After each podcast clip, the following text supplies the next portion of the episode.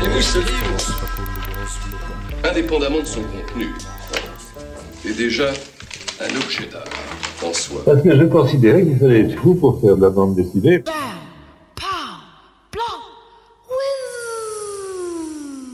Hey hey, salut à tout le monde et bienvenue dans la case en plus, l'émission bi euh, mensuelle de bande dessinée de Radio Campus. Et au sommaire, eh bien, on va voir plein de choses, évidemment, un coup de cœur, même deux coups de cœur. Euh, je n'ai malheureusement pas pu avoir euh, d'auteur en interview, mais ne vous inquiétez pas, on aura quand même quelqu'un au téléphone. Il s'agit euh, de mon ami Godefroy qui va nous parler euh, d'une bande dessinée qui lui a beaucoup plu ces derniers temps et ça nous permettra de faire un petit focus sur comment réinventer le western. Parce que oui, le western c'est un grand classique de la bande dessinée, mais comment est-ce qu'on le réinterprète? Ça c'est toute une histoire et on en parlera évidemment avec lui. Et puis je vous en parlerai au travers de deux autres albums. Euh, entre autres Fausse piste de Duhamel ou Mauvaise réputation, la véritable histoire d'Emmet Dalton. On aura euh, un focus série et on s'attaque à un gros gros gros gros morceau cette semaine euh, puisque nous allons parler de la série Donjon, euh, série créée par Lewis Trondheim et Johannes Farr. après, on aura évidemment un bouquin toilette et on terminera avec les sorties du mois. Mais nous allons commencer tout de suite avec mon premier coup de cœur.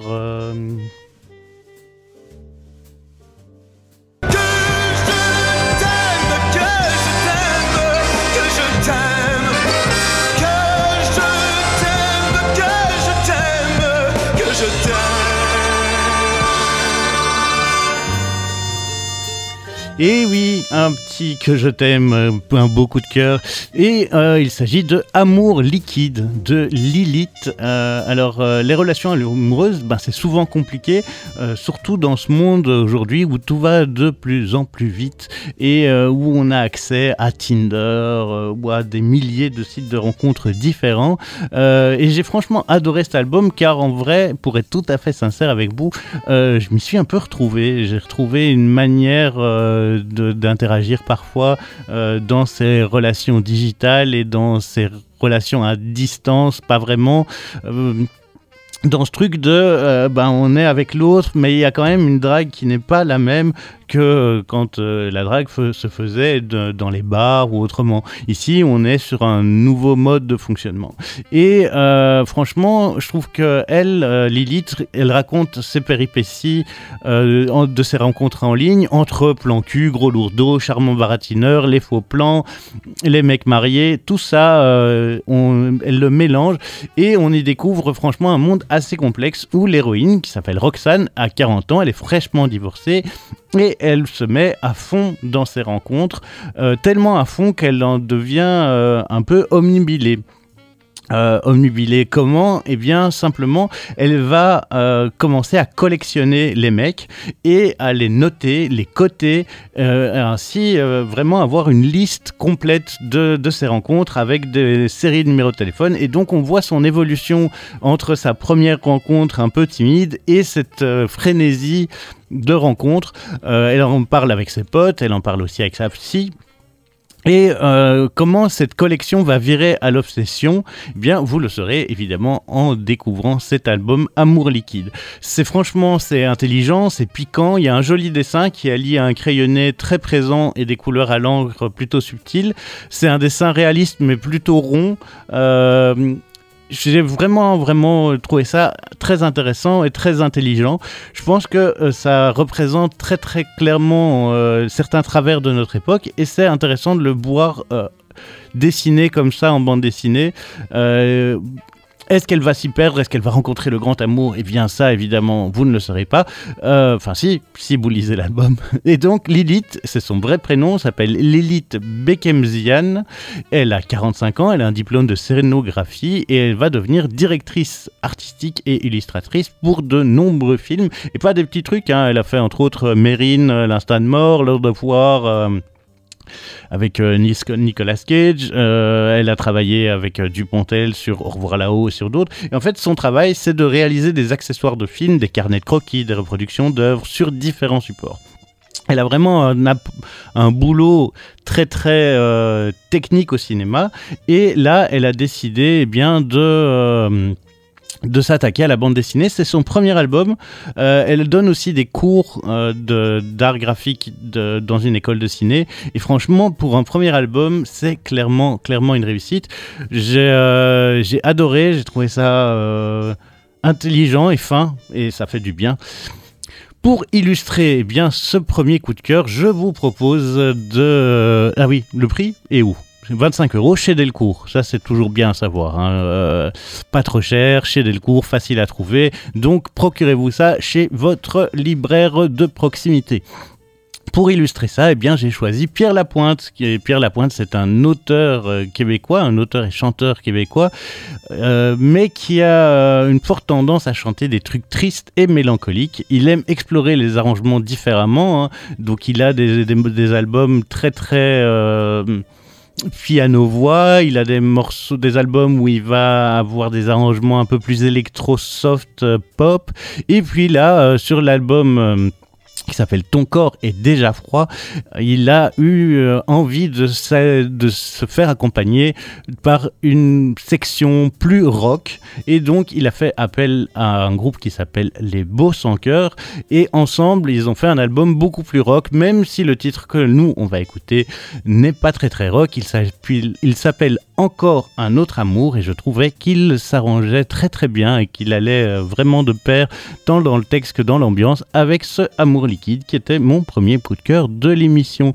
Après ce titre, eh bien, nous aurons normalement mon pote Godefroy en ligne et on parlera avec lui eh bien, de western, mais ça c'est juste après Pierre Lapointe sur les ondes de Radio Campus 92.1. Tes pas résonnent seuls dans ta nuit, ne sachant trouver le coupable, encore une fois incapable de te savoir fort et aimable, face au bonheur qui se présente, face à ces joies qui pour toi chantent, encore un autre cœur détruit, encore un autre amour qui fuit, encore un autre cœur détruit, encore un autre amour qui fuit.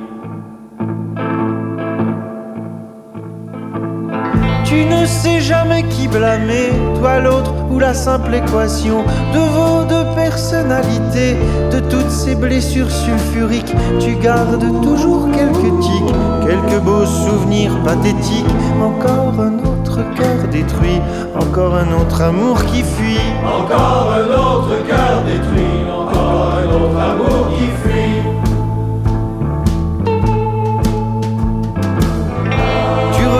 Le ciel tout bleu, un vertige immense t'envahit. Tu penses à quand tu seras vieux, les oiseaux semblent bien petits. Tu te demandes où est leur nid, qu'importe puisqu'ils perdront la vie. Encore un autre cœur détruit, encore un autre amour qui fuit. Encore un autre cœur détruit,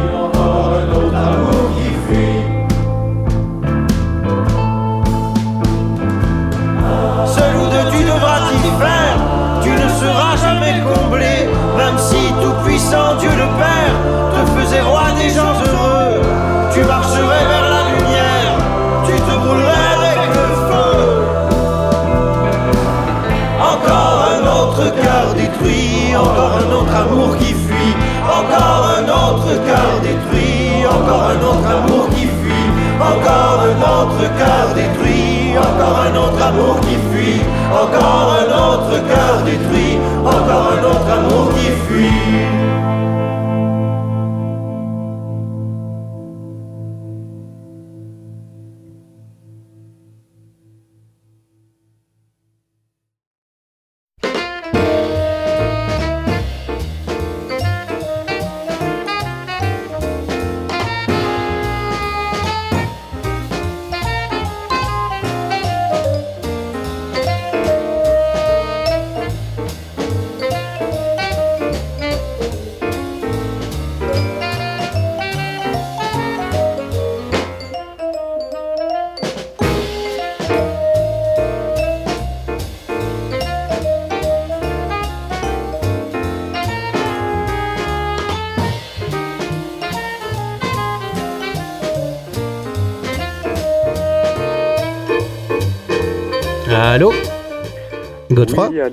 Oui.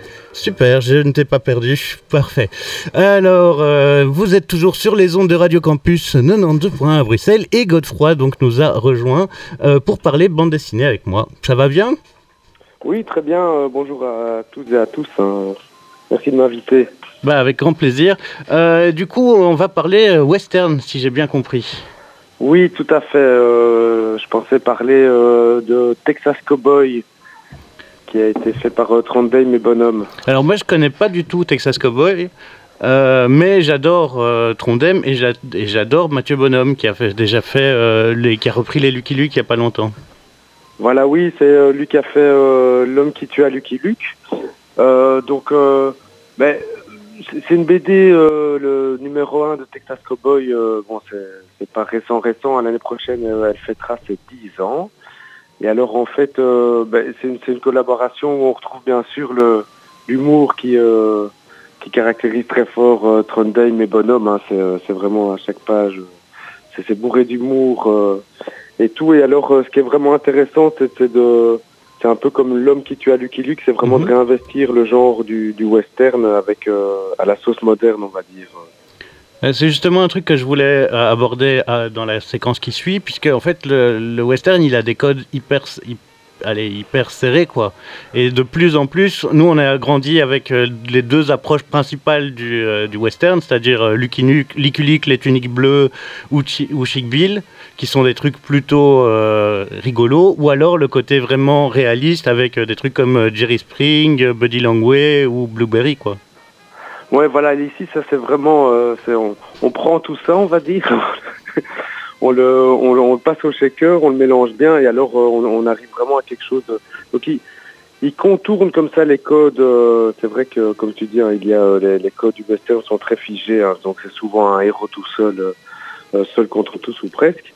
Et alors ici, il, fait vraiment le, il, il mélange tout ça, il détourne les codes, il prend même le, contre-pied de certains. Et alors c'est vraiment euh, au niveau de l'histoire, on a vraiment quelque chose qui est euh, très moderne dans la narration. Il y a des flashbacks, euh, il y a vraiment des allers-retours comme ça au niveau de du, du temps et tout. Donc ça c'est déjà, euh, je trouve très intéressant comme ça de ressortir un peu d'un schéma plus classique comme euh, Lucky Luke ou même euh, Blueberry et tout. C'est quand même des choses assez linéaires, Ouais, on va ouais. dire. et alors là, il, il s'amuse déjà un peu à à mélanger tout ça. Et alors, euh, et les personnages sont, enfin, il faut imaginer, c'est un, un journaliste qui est envoyé, un journaliste de Boston, hein, donc de la Mhm. côte est, qui est envoyé euh, à Fort Worth. Désolé pour la prononciation. Et alors, au moment où c'est vraiment encore euh, bien le Far West, euh, il va et là, il va dans le bar le plus dangereux de la ville, hein, le, le Half Acre Health, un truc comme ça. Je m'excuse pour les accents anglais, hein, t'inquiète, mais, euh, t'inquiète, je fais pas donc mieux. voilà, euh, oui, merci. Et donc voilà, il va là-dedans et alors là, bien sûr, euh, il a- tout commence, mais il arrive vraiment comme un, comme un, comme un, un néophyte. Il a un nom de famille en plus qui, euh, euh, il s'appelle Harvey Drinkwater, donc ce serait un peu l'équivalent de, de Jean-Claude Le Sobre. que bon, si on est dans un bar, on se dira tiens, bon, qu'est-ce qu'il fait dans le bar, quoi. Et alors, et puis l'histoire commence, c'est vraiment. Il prend des clichés à contre-pied. Enfin, c'est vraiment, c'est beaucoup de de, de, de, de va, de va-et-vient, on va dire, entre entre de l'humour. Il reprend comme certains codes euh, du western parce que voilà, euh, pour mieux rebondir dessus et les prendre, euh, les inverser après. Donc il y a vraiment, et au niveau de l'histoire, on a vraiment beaucoup de, de, sous-histoires. C'est, enfin voilà, moi j'ai acheté euh, cette BD euh, quand elle était, quand le, le numéro 2 était sorti, donc il y a Mhm. que deux tomes. Et alors là, euh, bon, c'est un peu comme faire du, du série binging. hein. Enfin, regarder en un coup toutes les séries une fois qu'elles sont sorties. J'ai dévoré ça. C'était très facile d'avoir comme ça les deux tomes à la fois, mais c'est Et du coup, quoi. ça fait un récit Oui. complet ou c'est deux histoires de deux histoires différentes? Non, non, ça fait un récit complet. Donc, euh, bon, en gros, quand le, le, le héros arrive dans cette petite ville, euh, il est encore en costard, euh, tout propre sur lui. euh, donc, euh, il fait déjà, euh, il fait déjà tâche, on va dire, dans le décor. Heureusement, il rencontre assez vite quelqu'un du, du coin qui le, qui le prend sous sa, sous son aile. Et alors voilà, tout commence. Lui, il vient d'abord pour écrire des, articles, mais au final, il se fait embarquer dans, dans des spirales d'aventure. Il y en a vraiment plusieurs. Et il y a d'autres personnages qui tournent autour, qui ont eux-mêmes leur... euh, Je vois une jolie blonde sur une couverture, entre autres. euh, Oui, euh, Betty Malone, je pense. Betty Malone. Donc, euh, et en fait, euh, elle, c'est une tueuse en série, par exemple. ah oui, elle, a, elle a pas l'air. Et on voit en effet Non, des, grosses bastons dans les bars euh, dans- sur la couverture.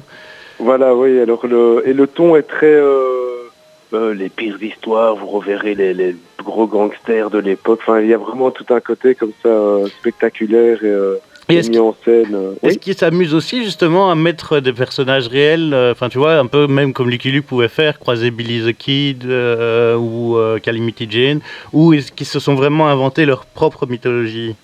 Alors non, il croise quand même White Hart, qui est quand même un des un des un des monstres de de la du, du Far West, enfin de, de l'Ouest américain. Et moi, j'ai quand même toujours un petit doute euh, parce qu'à la fin de, du tome 1, il met comme c'est une petite galerie des personnages avec quelques mots dessus. Alors, j'ai pas, euh, j'ai jamais pris le temps d'aller faire une recherche de sur internet pour voir ce qui était euh, vrai là-dedans. Mais bon, apparemment, il y aurait quand même quelques personnages à côté de White Hart qui auraient vraiment existé. Mais c'est sinon c'est quand même tout un univers. Enfin voilà, comme euh, Troindem et Bonhomme ça à faire euh, en, en quelques cases, euh, il place le, il place le contexte et on et voilà, il, il s'auto-nourrit après. Et alors avec toutes ces petites histoires, on va dire dans les tiroirs et tout, ah, il y a vraiment quelque chose de, de- de très fort comme ça qui, euh, qui s'en dégage. En gros, le, le tome 1, il infiltre un, un gang de, de gangsters, enfin de- un Mhm. groupe de gangsters, donc euh, le gang de Sam Bass.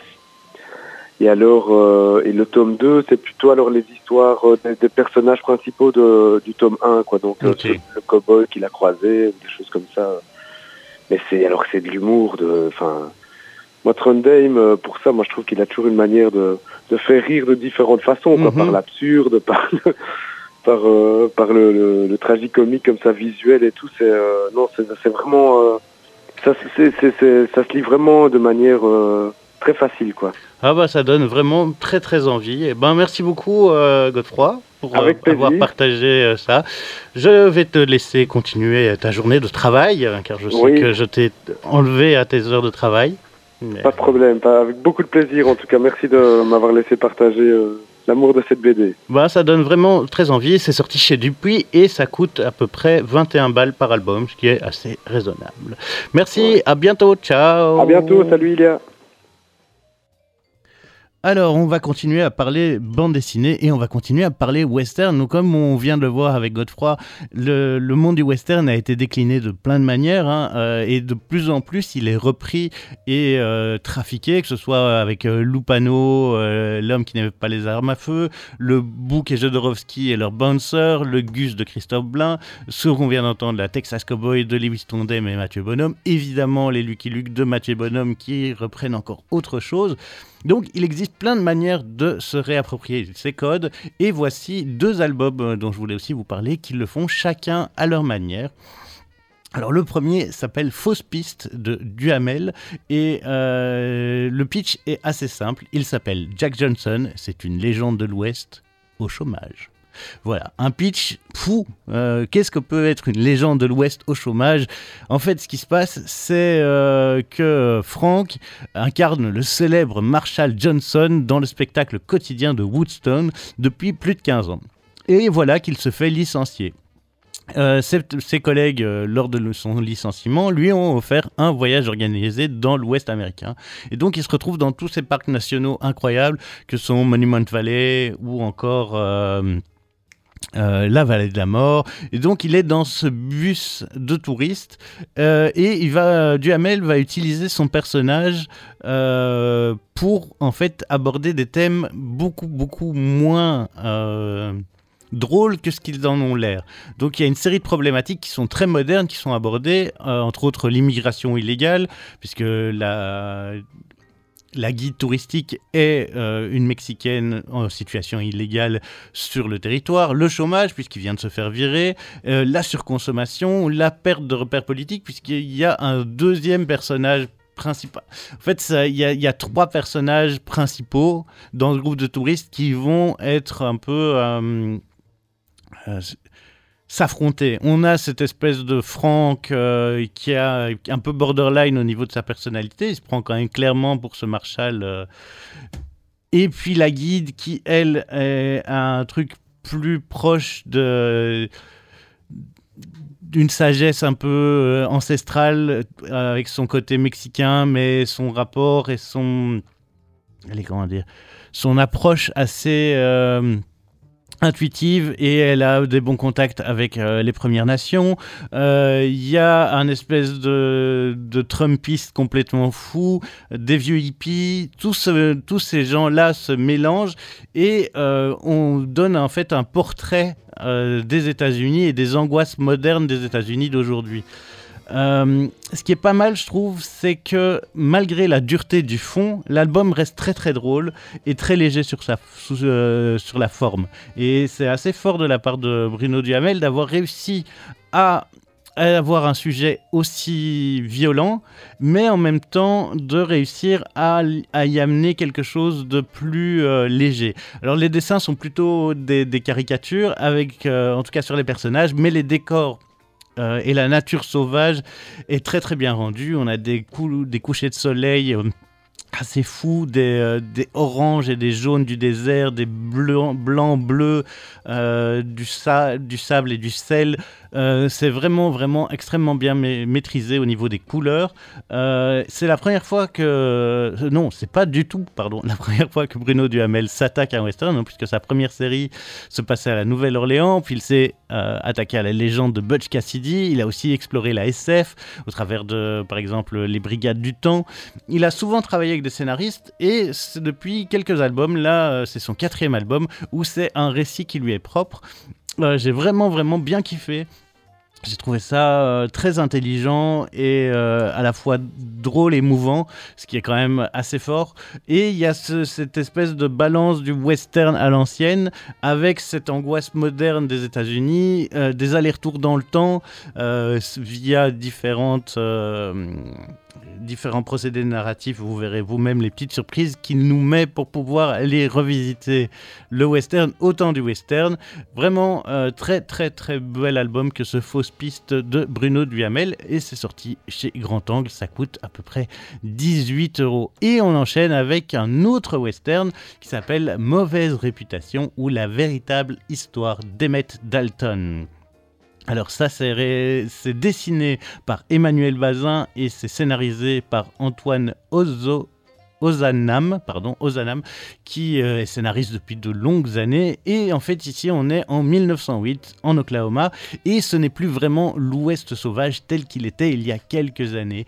Et le dernier frère Dalton n'est plus un criminel depuis bien longtemps. Mais pourtant, son nom reste synonyme de banditisme. Emmett Dalton est alors approché par un producteur qui veut raconter ses méfaits. D'abord, ce Dalton refuse, il dit que c'est hors de question euh, qu'on va encore raconter cette histoire et qu'on va encore amplifier euh, cette mauvaise réputation qu'il traîne. Et en fait, après avoir lu les premières pages du scénario, il veut rétablir sa vérité. Donc il va retourner voir le producteur et dire ben voilà les quatre euh, Dalton ne sont pas nés hors la loi au contraire ils ont tous même endossé euh, le rôle de la justice à un moment. Ils ont été marshals au début de leur carrière et ce n'est pas de leur plein gré qu'ils se sont mis à, euh, devenir des fugitifs. Et donc on a ce truc entre discussion et flashback d'Emmett euh, Dalton qui dévoile son histoire. Alors c'est assez violent, mais ça ne glorifie pas la violence ni le ni la vie des Desperados. Ça raconte un quotidien dans un monde rude et violent. Et euh, où pour survivre, il faut parfois pouvoir contourner les lois. On est vraiment dans un truc assez soft. euh, et point de vue du dessin aussi, c'est très arrondi. C'est des aquarelles un peu. C'est tout en nuances. C'est le premier album euh, de BD dessiné par Emmanuel Bazin. Alors, il est, il est assez fort au niveau du dessin. C'est c'est très étrange. Il y a vous voyez, généralement en BD, on a quand même beaucoup de, traits très visibles ou des contours de, de visage euh, au crayon noir. Ici, non, c'est tout en, en, lissé comme ça. Il n'y a pas de contour de dessin. On se laisse entraîner euh, par, euh, par l'histoire et c'est vraiment, vraiment super intéressant. Donc il est accompagné de Ozanam au scénariste, qui lui est donc scénariste depuis plus de 20 ans, qui a scénarisé une trentaine d'albums, enfin de séries, dont 10 ou 15 dans la série Claw, qui est une de ses séries les plus connues. Franchement, le duo fonctionne très très bien. L'histoire des Dalton est hyper prenante ce côté flashback dans le dans l'ouest euh, sauvage et euh, Emmett qui raconte son histoire autour d'un verre donne une chouette dynamique dans l'album euh, et c'est la première partie car oui un deuxième album arrive pour terminer l'histoire de ce dernier Dalton. C'est sorti chez Glénat et ça coûte eh bien 16 euros euh, pour illustrer ça, ben, quoi de mieux évidemment que la bande originale de euh, pour une poignée de dollars, le classique, classique, classique du western, hein, euh, un film d'Ennio Morricone avec une musique de Sergio Leone, avec le titre d'ouverture pour une poignée de dollars. Voilà qui va nous faire du bien. Place au western, sortez vos guns et vos chevaux. On se retrouve juste après pour le deuxième coup de cœur.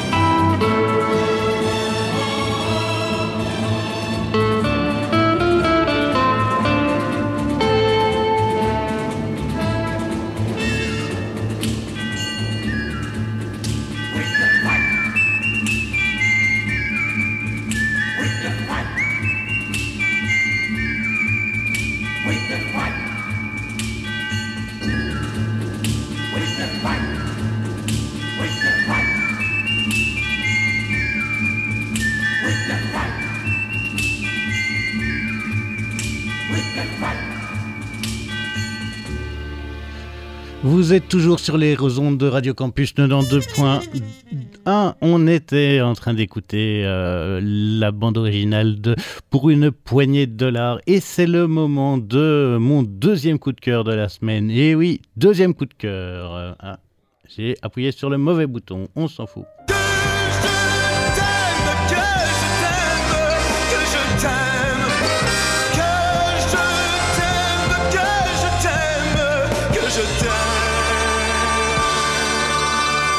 Et ce deuxième coup de cœur, il s'agit de Eric Salch avec son Les Misérables.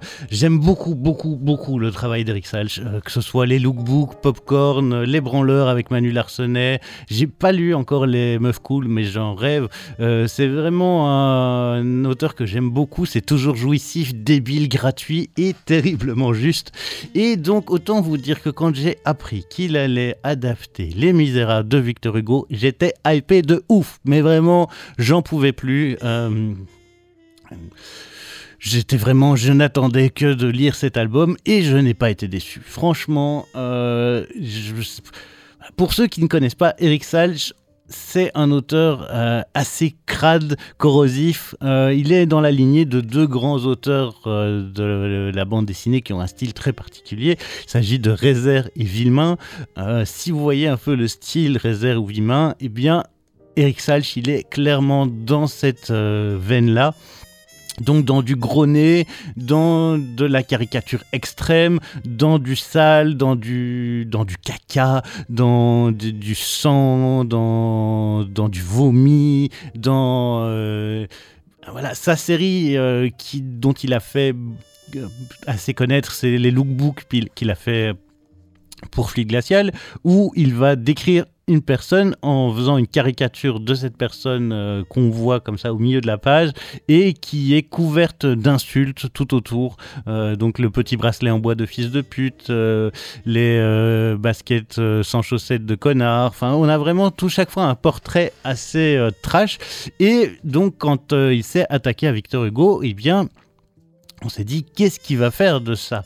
Est-ce qu'il va euh, complètement le défoncer à la, scie sauteuse et à la tronçonneuse ou est-ce qu'il va respecter un peu le truc? Alors, euh, c'est une adaptation trash, iconoclaste, mais qui est quand même en phase avec le roman parce que euh, Salge va transposer les aventures de Cosette dans un camping du nord de la France, au pays de l'UVR et de la motocross avec les trainings blancs. Mais on sent la misère, en fait, la misère actuelle tout comme Victor Hugo racontait la misère de son époque. Et donc, au travers de, cette histoire des misérables, euh, Salch arrive à avoir un propos politique assez, assez fort. Euh, par exemple, à un moment, Cosette croise un, petit camion et on voit un migrant euh, qui dépasse du camion. Euh, il y a tout le truc de Cosette qui qui est la mal-aimée du camping et qui doit nettoyer la merde des touristes allemands. Et c'est euh, les, autres filles des Thénardier qui se moquent d'elle et qui font des stories sur Insta. Donc on a vraiment ce truc d'avoir modernisé euh, d'une certaine manière l'œuvre euh, de Hugo, mais en même temps de réussir à garder le le, le, poids politique de, des Misérables. Franchement, moi j'ai pas lu Les Misérables, hein, j'avoue. Je, mais à coup pas, j'ai pas réussi. J'ai pas essayé non plus peut-être. Mais ça m'a presque donné envie d'y aller euh, parce que je trouve qu'il a réussi à faire une version euh, qui est la sienne, qui s'est complètement appropriée, euh, mais qui est respectueuse d'une certaine manière. Même si plein de gens vont sans doute gueuler au scandale, au à la viol, euh, au viol de, l'œuvre originale. Euh, c'est, vrai que euh, c'est assez surprenant. Hein. Faut, faut si vous êtes habitué à la BD classique, si vous aimez les choses comme Torgal, 13, très propre, qui ne dépasse pas d'un côté, si vous aimez, si vous êtes un grand fan de la première heure de Tintin et que ça va pas vous plaire. Ça, c'est pas, c'est pas, pas vous le public. Mais euh, si vous n'avez pas peur de vous salir les mains, si vous avez envie de découvrir quelque chose de fou, euh, n'hésitez pas parce que je trouve que c'est une adaptation. Euh, punk, je pense qu'il n'y a pas d'autre mot, c'est une adaptation punk de ce truc-là, mais terriblement Ouais, c'est ça, j'arrive pas à dire autrement que moderne et dans, l'actualité, quoi. Et c'est ça qui fait peur, c'est de se dire qu'en adaptant ce Misérable de Hugo, qui est quand même un roman euh, qui n'est pas tout tout jeune, hein, euh, il y a eu plein de choses qui ont été adaptées. Généralement, euh, on part euh, sur des trucs très historiques, des reconstitutions. Le, roman d'origine est sorti en 1862. Il y a eu euh, des adaptations cinéma, il y a eu des opéras, il y a eu des... comment ça s'appelle le truc pourri là où les gens chantent Mais si, vous savez. Euh, moi, je ne vais pas trouver, mais vous, vous savez, euh, les, gens pourris qui chantent, c'est des comédies musicales. Voilà. Il y a eu des grosses comédies musicales, Les Misérables. euh, les Américains s'en sont emparés, les Français, évidemment. Plein de choses ont existé. Il y a eu des, adaptations ciné aussi. Mais là, c'est autre chose. Et bah, c'est incroyable. Moi, je, ne peux que vous conseiller de foncer, foncer voir ça. C'est pour ça que c'est mon coup de cœur. Ça, il a la force de, de- de retourner un truc, un classique, et d'arriver à le rendre euh, toujours aussi fort et aussi doué. Et donc, euh, vraiment, Misérable d'Eric Salch, incroyable, sorti chez Glénat, ça coûte à peu près 30 euros et ça vaut largement le coup. Comme je vous disais, je pense que c'est une adaptation punk et vu l'ambiance euh, de cet album, je ne pouvais pas m'empêcher de vous dire que les punks ne sont pas morts. En tout cas, c'est ce que clamait The Exploited avec Punk's Not Dead en 1981.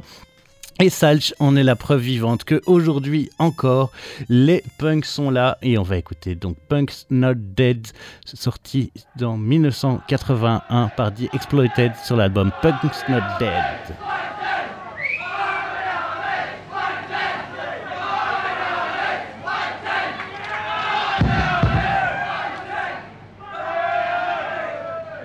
Every, every see punks dying.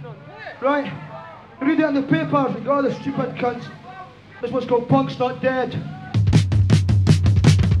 Punk's Not Dead!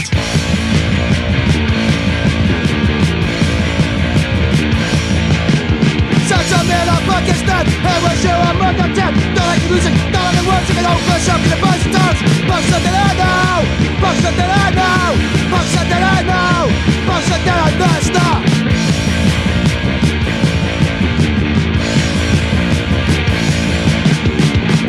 structure with no care But much pressure there Blood on track is near first Blood about at an edge Function the I know Function that I know Function that I know Function that I'm not Function that I know Function that I know Function that I know Function that I'm not. Stop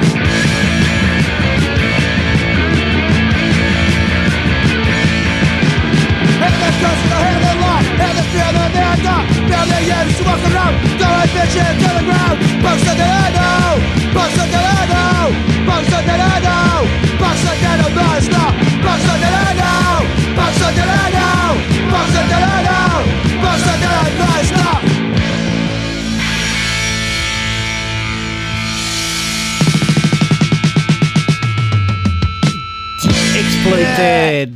Punk's Not Dead sur les ondes de Radio Campus. On est ensemble jusque 15h. On va continuer à parler de bande dessinée.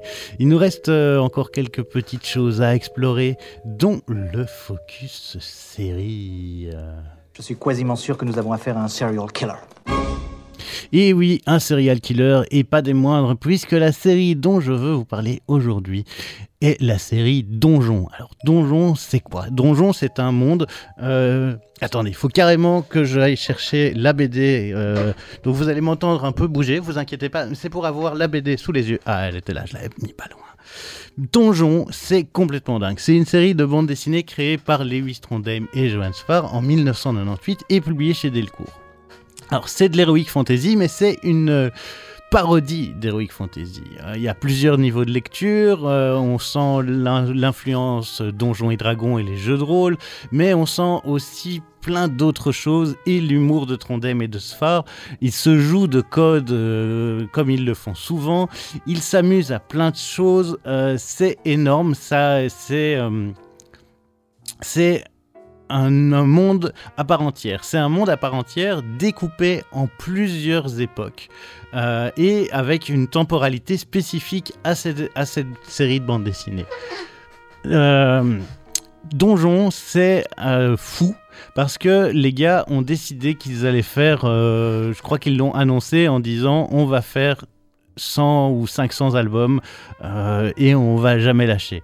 Alors c'est pas tout à fait vrai parce qu'à un moment euh, ils ont lâché. hein, euh, en 2014, euh, il y a vraiment d'abord eu un rythme soutenu. en 11 ans, 34 albums qui, ont qui sont sortis jusqu'en 2009, puis plus rien. Puis en 2014, euh, ils ont publié simultanément au Septentrion et la fin du donjon, qui servent de conclusion à la série. Mais euh, en fait, très vite, euh, je pense que ça les a repris et euh, qu'ils ont eu envie quand même d'aller, eh bien, de se jouer de nouveau de cette série donjon parce que c'est un- une grosse plaine de jeu en fait. C'est un moyen pour eux de, de s'amuser avec. Avec un, c'est un jouet. C'est comme, euh, c'est comme des Lego où ils vont aller pouvoir euh, piocher dedans, s'éclater, euh, faire ce qu'ils ont envie, et c'est ça qui est fou. Et donc il y a plein plein de sous-séries dans Donjon. Il y a entre autres. Attendez, je vais essayer de retrouver mon petit papier avec tout. Voilà. Nous avons les donjons Potron-Minet qui se passent avant l'apogée du donjon.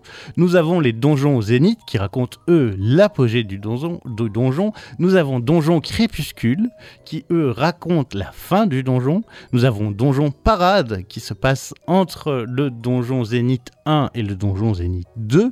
Nous avons les donjons monstres qui, eux, se passent à plein d'époques différentes, mais ne se focalisent pas sur l'intrigue principale de, des donjons, mais plutôt sur des personnages, sur des monstres spécifiques qui ont un rapport euh, avec donjons. Et puis maintenant, il y a aussi les donjons antipodes qui eux se passent euh, bien avant et bien après Donjon. Alors il existe aussi Donjon Bonus, qui est un jeu de rôle qui vous permet de jouer dans l'univers de Donjon. Alors il y a plusieurs euh, personnages principaux, hein, qui sont euh, Hyacinthe de Cavalière, qui est le gardien du donjon.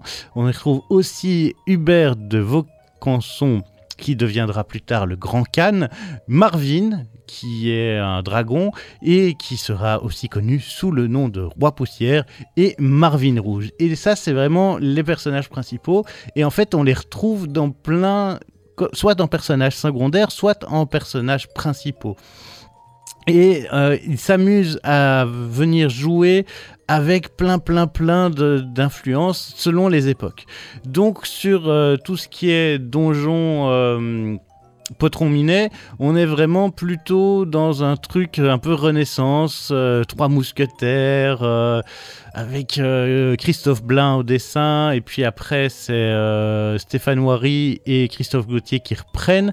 On est dans un truc d'un jeune homme qui va noble, qui va un peu battre la campagne pour devenir adulte et essayer de découvrir un peu un autre monde. Il y a, entre les trois mousquetaires et Batman, si vous voulez. Euh, puisque euh, ben, le, héros, euh, Hyacinthe de la Cavalière, va euh, devenir en fait la chemise de la nuit. Donc on en apprendra plein. Ça c'est pour Potron Minet. Donjon Zénith, donc c'est les c'est et alors on a des tomes. Quand je vous dis, prenez des notes, hein, parce que c'est compliqué Donjon. Je vais vous lire exactement ce qu'ils disent. L'unité de temps dans Donjon est l'album. Voici l'ensemble des moments chronologiques connus et explorés dans l'histoire du donjon. Donc on commence à moins 10 000 pour les donjons antipodes. Les donjons monstres, eux, n'ont pas de, particularité temporelle. hein. Il y a des moins 400, il y a des 40, euh, il y a des 103. euh, il y a plein de choses qui se passent. Alors, tandis que Potron Minet, lui, se passe entre moins 99 et 0. Donjon Zénith, lui, se passe entre euh, le tome 1 et le tome 100. C'est d'ailleurs la première euh, série qui est sortie et elle raconte comment Herbert est entré en possession des différents objets du destin et comment que ces objets du destin vont lui faire devenir un autre personnage. Mais ça, ce sera pour Donjon Crépuscule. Euh, Hubert est un canard, un nul qui ne sait pas se battre. Euh, il apprend euh, la technique de la pitchnette, mais euh, en fait, pour faire la technique de la pitchnette, c'est compliqué. Et en fait, il peut tuer des gens avec une plume. Et il met quand même plusieurs albums à se rendre compte que en tant que euh, le canard, il est recouvert de plumes et que donc sa technique de la pitchnette peut être une technique mortelle. Euh, vous voyez un peu l'ambiance. Ça a été dessiné d'abord par Lewis Trondheim et puis par Boulet. Euh, nous avons aussi une autre époque euh, qui s'appelle Donjon Crépuscule. Et donc, ici, on est à partir du euh, tome 101 et plus. Et là, on retrouve un nouveau personnage qui s'appelle Marvin Rouge, qui est un petit lapin. Un petit lapin rouge euh, très très agressif, alors que les petits lapins, normalement, sont gentils, enfin gentils à moitié. Les petits lapins vivent dans le village des petits lapins et ils sont. C'est eux qui font la bière de Terra Amata. Terra Amata, c'est l'endroit où se déroule le donjon. Et donc, les petits lapins euh, font la bière et sont plutôt des gens assez rangés, euh, mais quand même un petit peu désagréables. Ils ont une tendance euh, raciste, euh, sexiste, mais ils font de la très bonne bière et. ces petits lapins n'arrêtent pas de dire que dès qu'il y a des étrangers qui viennent, c'est dégueulasse parce qu'ils puent la carotte pourrie. Euh, Ici, l'ambiance est plutôt euh, post-apocalyptique dans Donjon Crépuscule, puisque Marvin Rouge vient euh, et va essayer de battre le Grand Khan, le Grand Khan qui est euh, un grand méchant qui est habité d'ailleurs par euh, une entité euh, qu'il a rebaptisé, il habite dans le donjon qu'il a rebaptisé la forteresse noire et il est habité d'un truc euh, qu'on ne sait pas exactement ce que c'est, mais qu'on apprendra évidemment au fur et à mesure des albums de Donjon Crépuscule. Euh, on en apprend aussi plus sur le roi poussière et pour comment est-ce que Marvin, pas rouge, Marvin normal est devenu le roi poussière et on apprendra petit à petit évidemment que ce grand Khan n'est autre que le euh, Herbert euh, de Van... Ah, c'est compliqué à prononcer ça. Herbert Van, Cons... Non, je vais pas y arriver. Tant pis. En plus, je me suis fait euh, dentister la bouche juste avant, donc autant vous dire que ma prononciation est assez compliquée. Alors, après Donjon Crépuscule, qu'est-ce qu'on a? On a Donjon Parade. Alors, euh, Donjon Parade, elle, c'est vraiment des séries humoristiques qui se placent entre les niveaux 1 et 2. Donc, euh, il n'y a, pas de, numérotation spécifique pour Donjon euh, Parade. C'était d'abord dessiné par Manu Larsenet et le tome 6 qui est sorti euh, dernièrement a été repris par Alexis Nem. C'est ici vraiment des petites histoires rigolotes et chaque fois des one-shots. Et évidemment, on a clairement, avec le nom Donjon Parade, une référence explicite à Mickey Parade ou Pif Parade qui étaient des magazines pour enfants. Ensuite, Donjon Monstre, comme je vous le disais, c'est euh, une série qui se place en parallèle aux trois séries principales et qui se concentre euh, euh, sur des personnages secondaires. Mais en fait, en se concentrant sur des personnages secondaires, ça permet de mieux comprendre en fait ce qui se passe dans une des trois époques principales. Et Donjon Antipode, là, on est vraiment dans le futur lointain ou dans le passé lointain. Avec les moins euh, Donjon Antipode moins et Donjon Antipode plus. Donjon Antipode moins, c'est euh, Grégory Panacione qui, est au dessin et euh, on est sur euh, encore un autre monde. On va apprendre en fait comment est-ce que Terra Amata devient ce euh, qu'elle sera au temps des donjons puisque tous ces personnages sont des animaux et pourquoi est-ce que ça devient des animaux On va commencer à l'apprendre dans les donjons antipodes. Et dans les donjons antipodes plus, c'est dessiné par Vince, celui qui dessinait entre autres euh, Vortex, donc c'est un dessin plutôt réaliste, mais qui s'attaque ici aussi à des canards et euh, des dragons et euh, des ours. Mais en plus 10 000, donc on est dans un truc un peu plus mécanique, euh, presque SF. Donc c'est, euh, je vous dis, il s'amuse vraiment à aller chercher plein plein de choses. Autre chose de très très fort, c'est qu'en fonction des euh, époques, les titres des albums riment. Les gars sont vraiment à pousser le délire très très très très loin. hein. Nous avons par exemple euh, dans Les Potrons Minets, Chemise de la nuit, Un justicier dans l'ennui, euh, Une jeunesse qui s'enfuit. Pour Donjon Zénith, on a Cœur de canard, Le roi de la bagarre, Les princesses des barbares. Pour Crépuscule, on finit en on, Le cimetière des dragons, Le volcan des Vaucansons, Armageddon, Le dojo du lagon. Pour Donjon Parade, on finit en haut.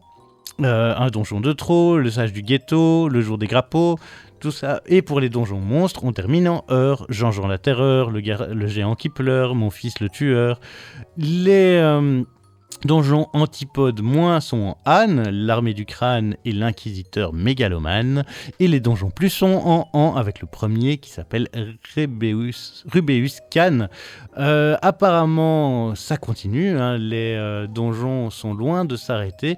Ils en prévoient déjà pour euh, eh bien 2022. Depuis que la série a repris, on a quand même une série, une belle série de sorties. En 2020, on a Donjon Zénith qui reprend, dessiné par Boulet, euh, avec euh, donc euh, Hors des remparts qui était sorti en janvier 2020 et en novembre 2020, on a En sa mémoire. Toujours en janvier 2020, on avait cette première série Donjon Antipode euh, avec le tome moins 10 000 qui s'appelait l'armée du crâne et en mars 2021 euh, on avait l'inquisiteur euh, mégalomane. En septembre 2020 c'est Vince donc avec les donjons Antipode plus et le fameux Rubeus Khan. Et puis les donjons monstres ont repris avec le tome 79 Réveille-toi et meurs. En janvier 2020 c'est les donjons parade qui avaient repris avec garderie pour Petiot euh, et là, tout dernièrement, en juin 2021, c'est la, série Donjon Crépuscule qui vient de reprendre euh, avec le tome 112 qui s'appelle Profondeur de démons, qui est dessiné par Obion qui avait déjà saisi et qui s'était déjà saisi de cette série-là. Alors, Trondheim et euh, et Sfar sont évidemment proches de l'association. L'association, c'est une maison d'édition euh, qu'ils ont créée eux-mêmes avec David B, Patrice Kilofer, Stanislas. euh, et c'est vraiment une série de bandes dessinées plus alternatives où ils vont essayer d'apporter autre chose, en, fait, à la BD, essayer de se retrouver dans, dans des choses plus intimistes. Euh, ils avaient peut-être envie de sortir de ce truc intimiste quand ils se sont lancés dans Donjon, mais ils ont quand même demandé à leurs potes de l'association de se joindre à eux et puis ben, ça s'est élargi.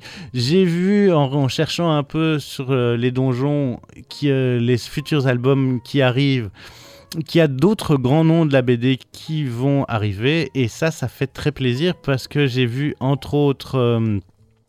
que Guy Delisle était prévu en- donc dans les auteurs je vais aller vite parce que ça fait longtemps que je vous parle de Donjon, mais c'est vraiment une série, ça vaut la peine. Il y a 44 albums, c'est vrai que c'est beaucoup, mais c'est tellement fou que je, ne peux que vous conseiller d'y aller. Euh, donc on a Christophe Blain, Stéphane Wary, Lévis Trondheim qui dessine aussi, Boulet, euh, Kierakot- Kierascoët, Obion, Alfred, Mazan, Manu Larsenet, Alexis Nem, euh, Christ- Jean-Christophe Menu, Andreas Blanquet, euh, Jean-Emmanuel Vermeau, Johan Blutch, Carlos Nines, euh, Patrice Kilofer, Bézéan, Stanislas, Nicolas Keramidas, David B, euh, Bastien Quignon, Juan Sanz Valiente, Guy Delisle qui donc devrait... Ah non, je- Bastien Quignon et Juan Sanz Valiente pour des trucs à sortir, Guy Delisle qui devrait aussi en sortir un, Grégory Panaccione, Vince avec un nouveau qui arrive aussi. Euh, il paraît qu'il y a une extension au jeu de rôle qui devrait arriver en 2022, qui s'appellera Dynastie et Magicien. Euh, voilà, ça fait euh, beaucoup d'informations, je sais, je sais, mais cette série est tellement folle et tellement, tellement incroyable que je ne peux que vous conseiller de vous y plonger. Allez-y, euh, les yeux fermés, vous n'allez pas le regretter. C'est un investissement, mais quel investissement? Ça ne peut vous faire que, que du bien. Vraiment, euh, Donjon, foncez, c'est magique et je suis super heureux que cette série ait recommencé, que j'ai pu vous en parler. Alors, pour illustrer Donjon, qu'est-ce qu'on va se mettre? Eh bien, on va mettre un petit morceau de Jacques Higelin, Champagne, extrait de l'album Champagne pour tous, qui était sorti en 1979. Un titre euh, où sont conviés tous les monstres possibles et inimaginables. Euh, je trouve que ça colle clairement à l'ambiance donjon, hein. surtout ben, parce qu'on y retrouve plein de monstres et pour le côté décalé de l'ensemble des monstres que l'on retrouve euh, invités. Alors, euh, Champagne, euh, c'est le premier titre de l'album Champagne pour tous, qui est sorti avec un autre album qui s'appelait Caviar pour les autres. Tout de suite, donc Jacques Higelin sur les ondes de Radio Campus 92.1. Vous êtes dans la case en plus et on est ensemble jusqu'à 15 heures.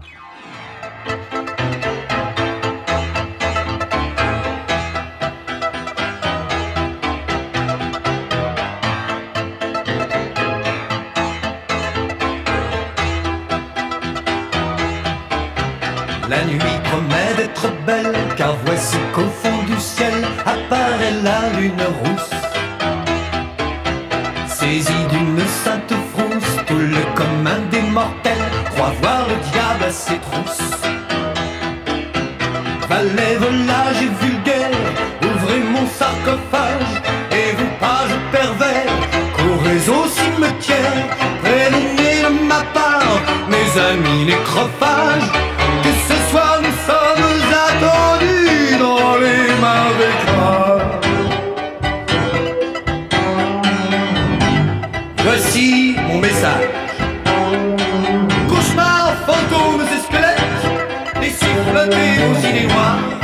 de la mare aux oubliettes, tenue du sphère obligatoire.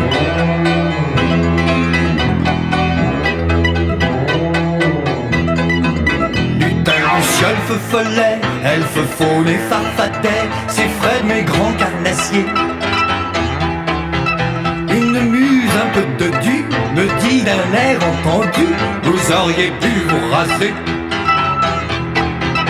Comme je lui fais remarquer deux, trois pendus attablés qui sont venus sans cravate. Ah, tu remarqué Elle me lance un œil hagard et vomit sans crier gare quelques vipères écarlates.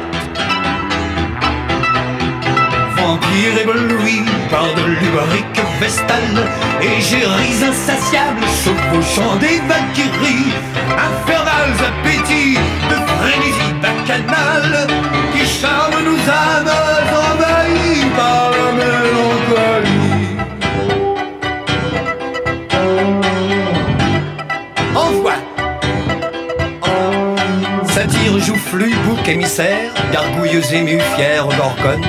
Laissez ma couronne aux sorcières et mes chimères à la licorne.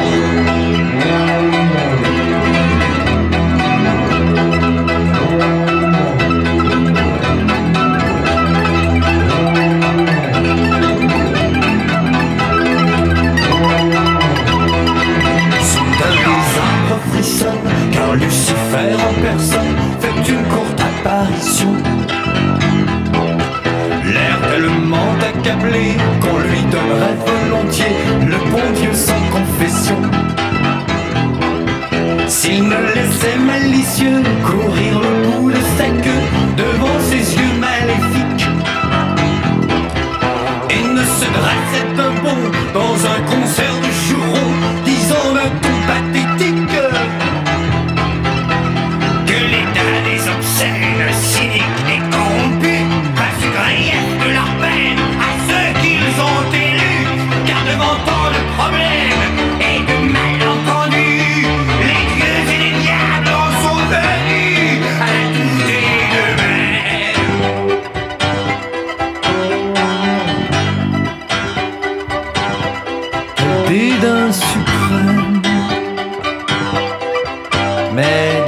Ciel blanchit. Esprit, je vous remercie de m'avoir si bien reçu. Cachez lugubre et bossu, déposez-moi au manoir et lâchez ce crucifix. Décrochez-moi ces gousses d'ail qui déshonorent mon portail et me cherchez sans retard. l'ami qui soigne et guérit, la folie qui m'accompagne et jamais ne m'a trahi.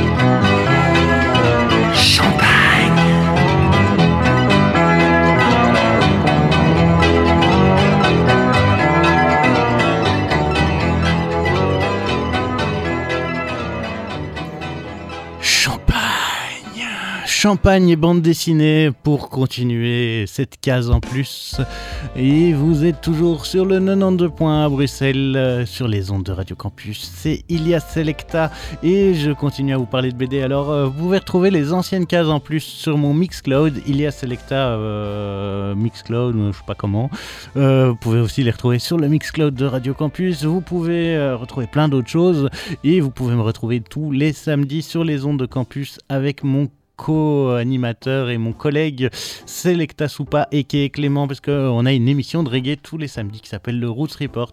Donc c'est le moment auto-promo. Si vous avez envie de découvrir plus d'Ilia Selecta, autre chose que... euh, la bande dessinée, eh bien, n'hésitez pas à taper sur Google euh, Ilia Selecta et vous, normalement, vous allez trouver plein de choses. C'est le moment du bouquin toilette. Les chiottes sont le dernier bastion de la liberté américaine. Donc ce n'est pas un bouquin à jeter aux toilettes, mais bien un bouquin à poser aux toilettes pour le lire. Et cette fois-ci, eh bien, on va parler de Open Space, pandémie, télétravail et autres contrariétés de James. Alors, euh, ce bouquin fait suite à dans mon Open Space, mais ne vous inquiétez pas, vous pouvez lire celui-là sans avoir lu le premier. Ce sont une série de mini-strips qui étaient euh, d'une page, qui étaient sortis à la base dans le magazine Economic Challenge. James y raconte les petits du monde de l'entreprise, une sorte de caméra café, mais où les personnages principaux sont des animaux.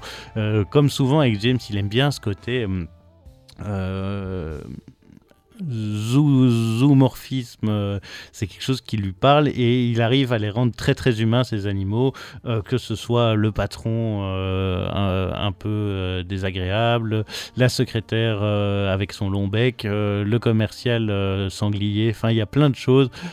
Franchement c'est vraiment pas mal, c'est assez bien tapé. Si vous travaillez en entreprise, vous allez reconnaître euh, des choses que vous avez vécues et euh, il faut bien avouer que euh, l'arrivée du corona et du télétravail rajoute une couche d'absurde à ce monde du travail qui était quand même déjà assez fou. Alors James est un auteur assez prolifique, hein, il est...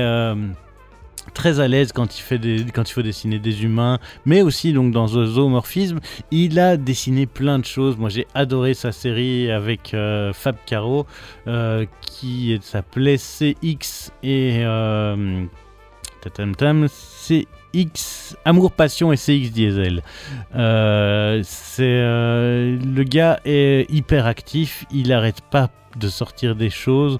Il sort euh, chez Dargo, chez Delcourt, chez Fluide, euh, depuis, bah, depuis à peu près de 20 ans aussi. Je vois que ses premiers albums, non, ouais, 10 ans quoi. Ses premiers albums sont sortis en 2008 euh, et il arrête pas. Vraiment, il a un, un tableau de chasse assez impressionnant.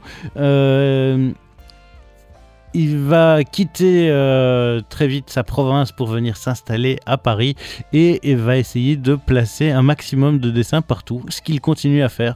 Euh, c'est fou de voir le nombre de, de maisons d'édition pour lesquelles il travaille. Le premier Open Space était sorti chez Poisson Pilote et ici, ben, ça a été repris par euh, tac tac tac par Dargo, euh, mais Poisson Pilote, je pense que c'était Dargo aussi. C'est juste qu'ici, c'est sur une version un peu plus petite, euh, un peu euh, vraiment un, un petit bouquin toilette parfait, quoi. On a un truc simple, court, efficace. Je ne peux que vous conseiller d'aller jeter une oreille là-dessus. Une oreille, pas du tout, un œil. C'est parce que j'ai plus de tapis, donc. Ben, je vais laisser place à la musique alors. Je peux donc vous conseiller ce petit bouquin toilette simple, efficace, rigolo, court, intéressant. Euh, que demander de plus à un bouquin toilette? Eh bien rien, si ce n'est euh, ben, son prix, pas trop cher en plus, c'est ça, 10 euros chez Dargo.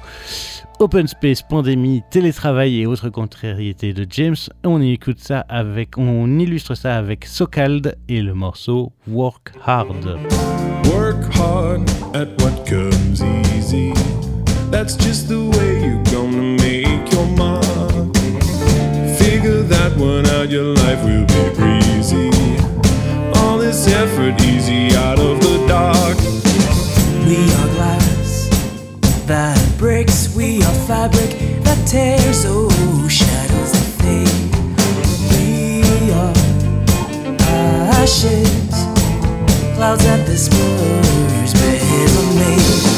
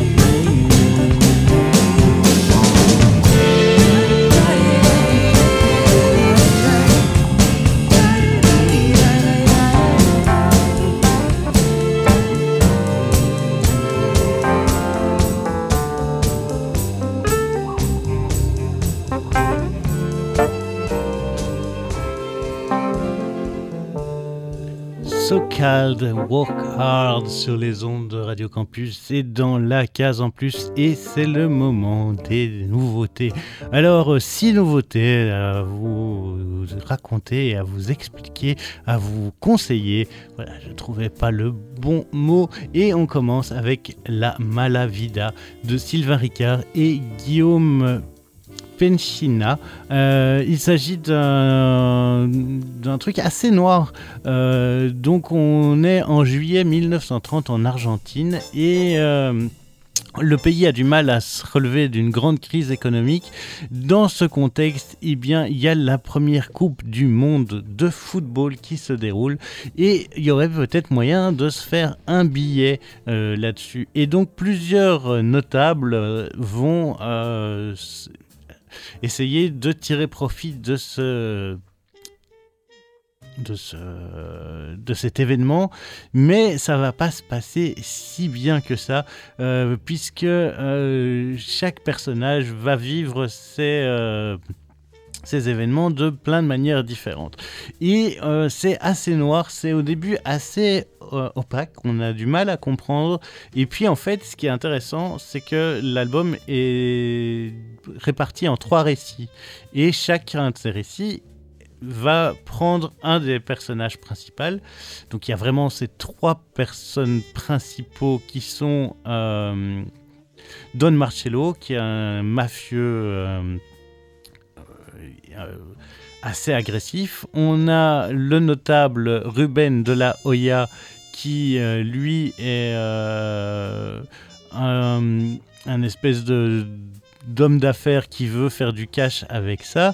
Et le premier, la première histoire, c'est sa fille euh, Isabelle de la Hoya qui, euh, qui est le personnage principal. Isabelle, et, elle va être accompagnée de deux voleurs, euh, Samuel et un autre qui euh, disparaît assez vite. Tandis que Don Marcello, lui, est entouré du journaliste Fuentes, dont on voit aussi plein de choses à son propos.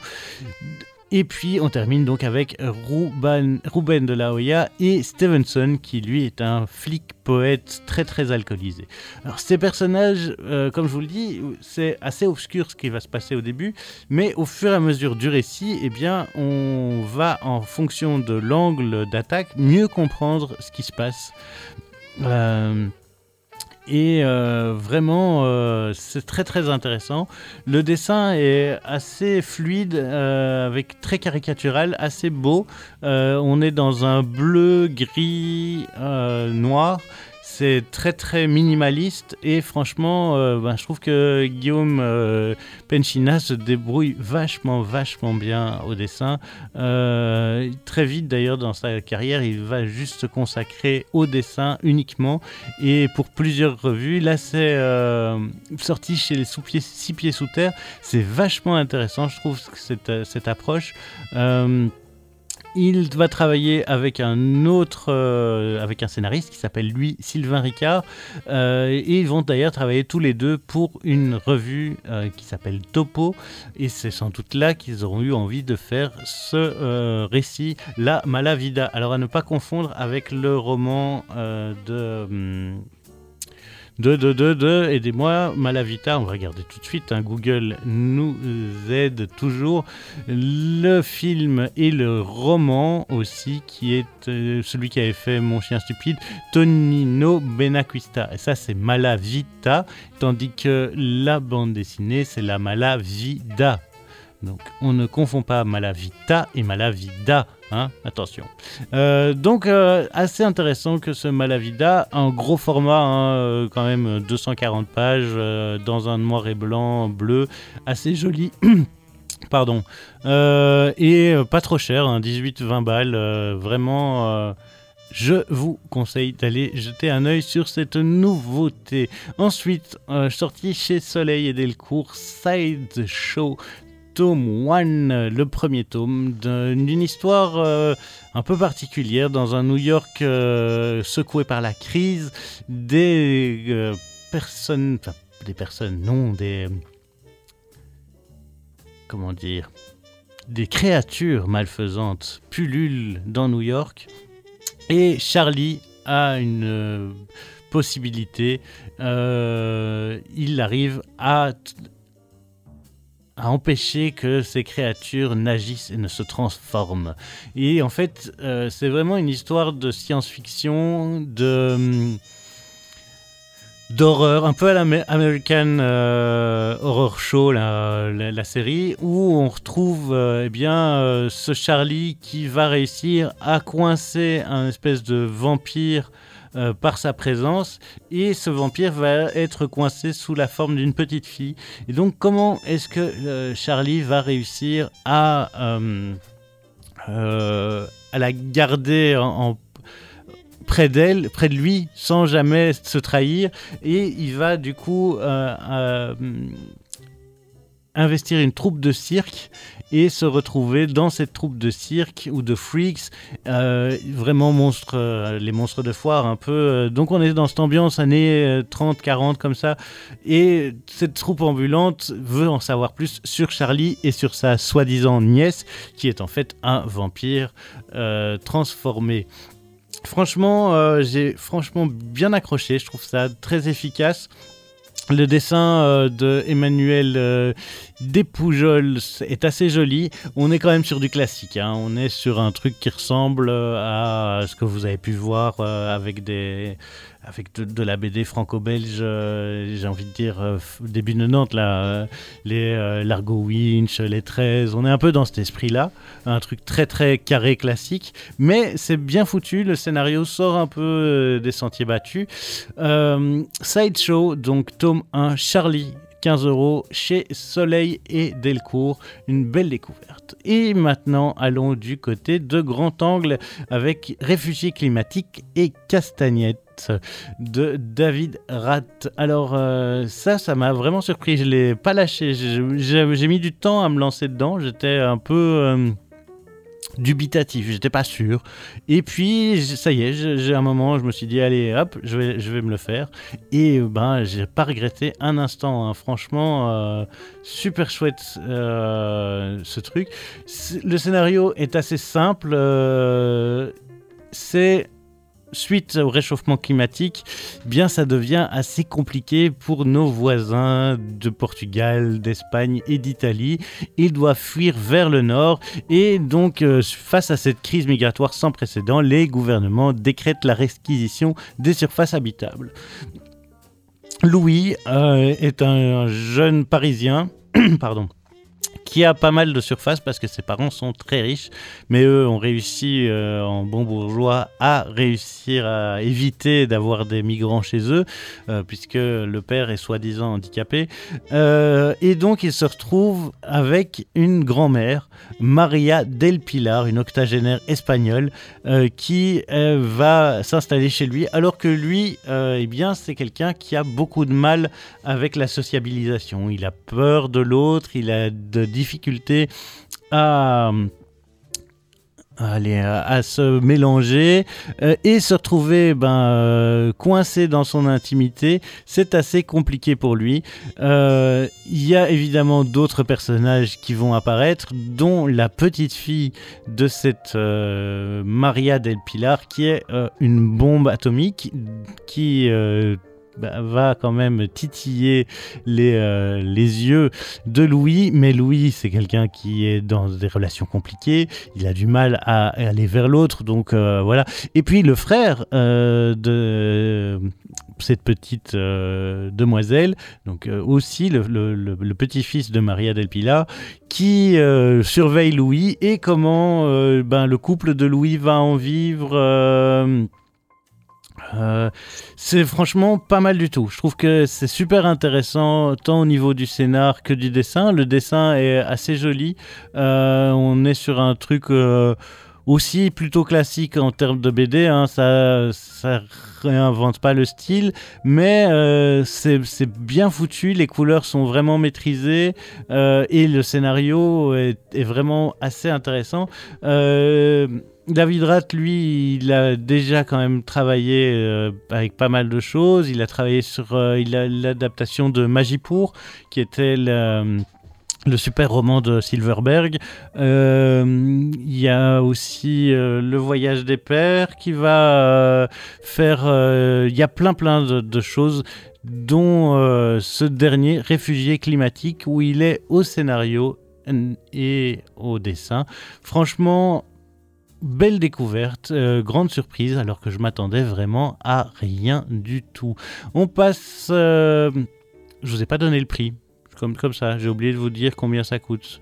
Non, je, vous- l'ai- dit ou je ne l'ai pas dit? Je ne vous l'ai pas dit. hein. On va du coup euh, euh, vous redire ça tout de suite. Attendez, je reprends les réfugiés climatiques. Hop, chez Grand Angle, ça je vous l'ai dit que c'était chez Grand Angle, mais je ne vous ai pas donné le prix. Quel scandale. Alors, combien ça coûte? Ça coûte euh, 15 balles chez euh, Grand Angle. On passe maintenant à bien aux éditions Sarbacane avec deux bouquins sortis chez Sarbacane. Euh, Esma, Esma, euh, vraiment très très chouette Esma, un polar. euh, en fait, Audrey croise le regard d'Esma par une soirée d'été et euh, eh bien, euh, elles vont vraiment devenir potes. Euh, mais Esma est en fait enfermée dans une villa de grands bourgeois et doit travailler pour elle. Pour eux, c'est elle qui qui fait tout le ménage, la cuisine. Et il y a aussi un jardinier sans papier. Ensemble, eh bien, ils vont devoir... euh, Enfin, ils vont... D'abord, c'est ces, trois potes qui vont un peu s'entendre, mais quand la bosse revient, eh bien, on ferme la villa et ça devient plus compliqué. Et Esma va réapparaître dans la vie d'Audrey après avoir traversé le lac qui sépare les différentes villas, car elle a été témoin d'un meurtre. Sa patronne vient d'être assassinée, le jardinier aussi. Euh, Est-ce que Esma est l'auteur de ce meurtre ou pas? Qui en est-il? Qu'en est-il? Enfin, plein de choses, plein de mystères à résoudre. Euh, un roman euh, graphique assez classe, dans les bleus, très très bleus. Bleu et blanc et noir. Euh, vraiment une ambiance de nuit et nocturne super intéressante. Euh, on est tenu en haleine par ce scénar. On a envie de savoir euh, ce qui se passe. On veut absolument comprendre. Vraiment, vraiment, vraiment très très bel album. C'est Iwan Lepingle, l'épingle qui fait ce titre. Il publie euh, plusieurs autres euh, romans euh, chez les humanoïdes associés et là ben, aussi il a fait plusieurs albums pour Sarbacane, entre autres Akien Zone Toxique et vraiment ben, moi je connaissais pas son boulot et j'ai vraiment été vraiment soufflé par le truc. Ça me donne envie d'ailleurs d'aller découvrir Akien Zone Toxique. Autre sortie chez... Ah non, je vais d'abord peut-être vous donner le prix de nouveau donc de cette bande dessinée. C'est sorti chez Sarbacane et ça coûte 22,50€. Autre BD toujours sorti chez Sarbacane, c'est le dernier Alex W. Inker.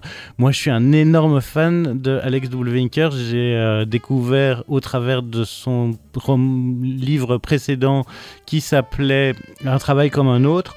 Du coup j'ai tout acheté. hein. J'ai vraiment euh, kiffé à fond. Je pense que Un travail comme un autre c'est mon coup de cœur de 2020. J'avais eu l'occasion d'en parler euh, sur campus dans le jeudi euh, express, dans le midi express qui est l'agenda culturel de Radio Campus avec my man Khalid.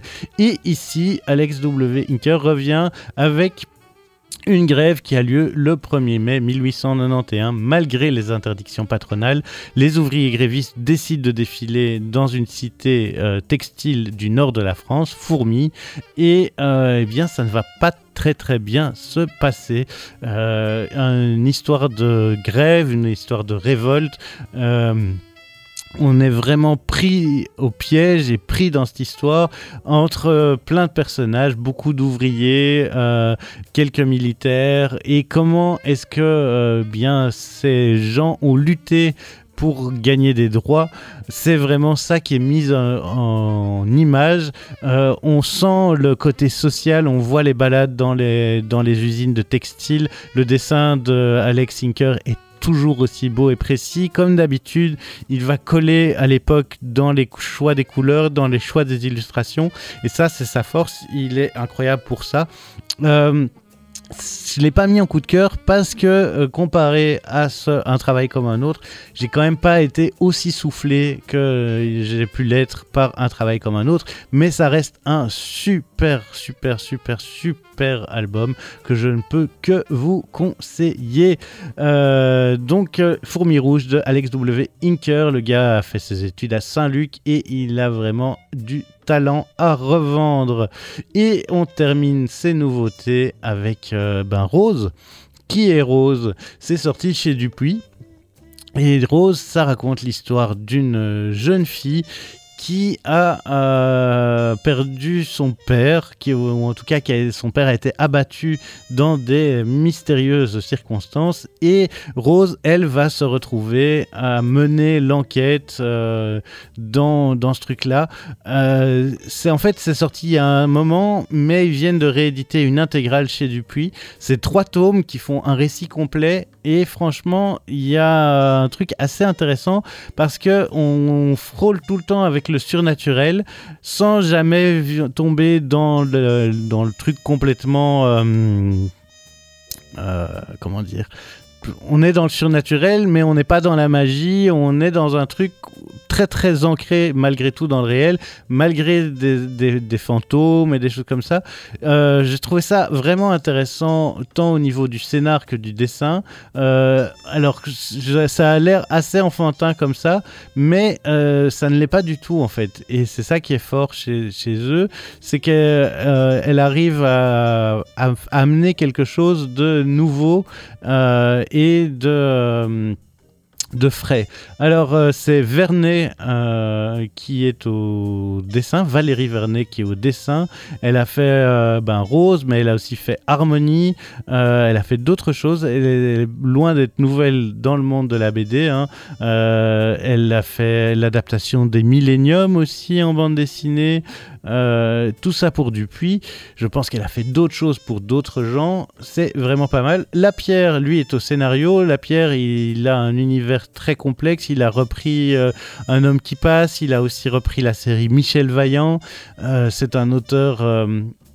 qui travaille dans plein de styles différents, que ce soit dans du réel pur et dur ou dans des trucs plus SF. Euh, franchement, très très belle découverte que ce rose. Je m'y attendais pas et j'ai été agréablement surpris.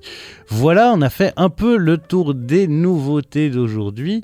Euh, on va euh, ben, aller en musique pour continuer cette émission est terminée. On se retrouve après pour que je vous donne toutes les infos pour la suite des cases en plus et pour plein d'autres rendez-vous, qu'ils soient musicaux ou autres. Et nous, on va écouter eh bien, euh, La Mala Vida, le morceau de... euh, de, de, de, je suis fatigué aujourd'hui, hein. je suis désolé les amis. On va écouter La Malavida qui est un morceau de la Mano Negra. Alors, euh, petit topo Mano Negra quand même, juste par principe, mais normalement vous savez, la Mano Negra c'est le groupe euh, de Manu Chao avant que Manu Chao ne départ son euh, projet solo. La Mano Negra c'est un groupe de rock alternatif français. Ils étaient en parallèle à toute la scène punk française. Euh, ils étaient euh, produits par Boucherie Productions. Et euh, Manu Chao menait ce truc-là. Et donc ça mélange plein plein d'influences différentes. Et on écoute donc ce Malavida. Et on se retrouve juste après pour parler de ce qui va se passer dans la suite.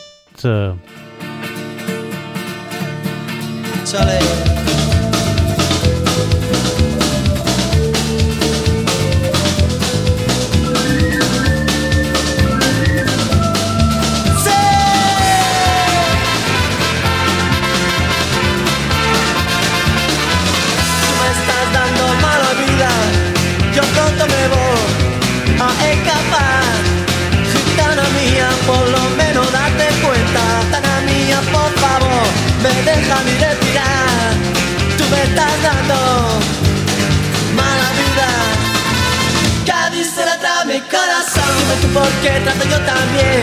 Cuando tú me hablas como un cabrón, Tana mía, corazón estás sufriendo. Tana mía, por favor, sufriendo malnutrición me estás dando. Mala vida.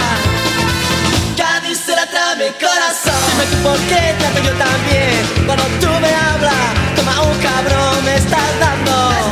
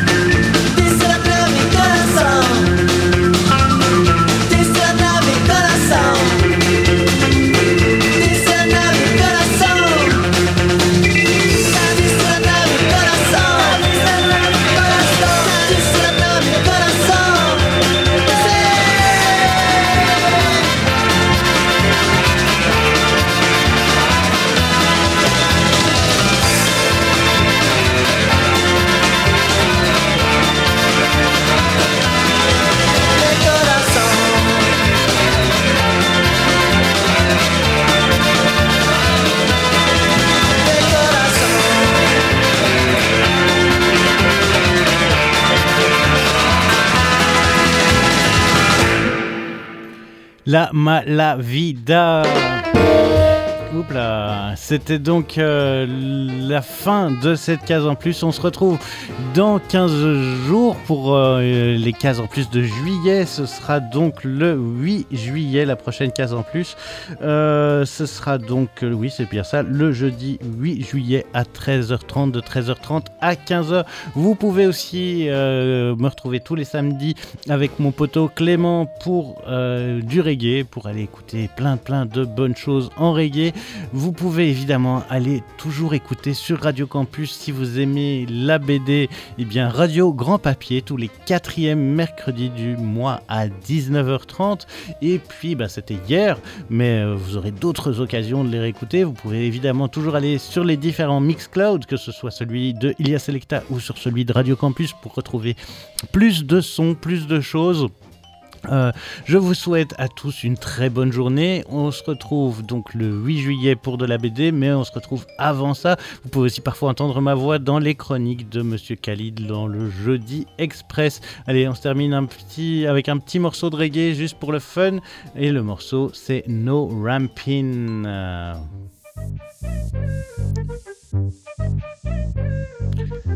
Yard Britain, Alicia Harley, No Rampin avec Boy Lego et Nadia Rose. Ciao! Work we work, not for worry about none. Press, press trigger, me no press people button. Real atty atty when me pull up and on something, yo. White rice, yes, I'm me cook the mutton. Really hard, yeah, not fabricate. Bodied everything thus far. With a bum, with a bra. Can't be no side piece, I'm the main and the star. If he ain't on smoke, my you forget. A lot of gal talk, how anybody can get. No ramping, me no want no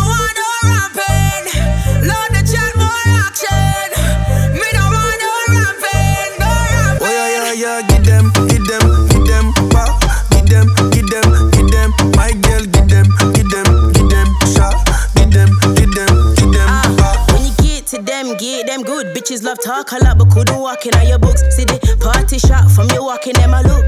Shaking all them boots, left the place shook. Light up the hookah, hookah, smash your mullah, mullah, dash out your nuna, nuna. Tell a hater they can go and suck they muma, muma.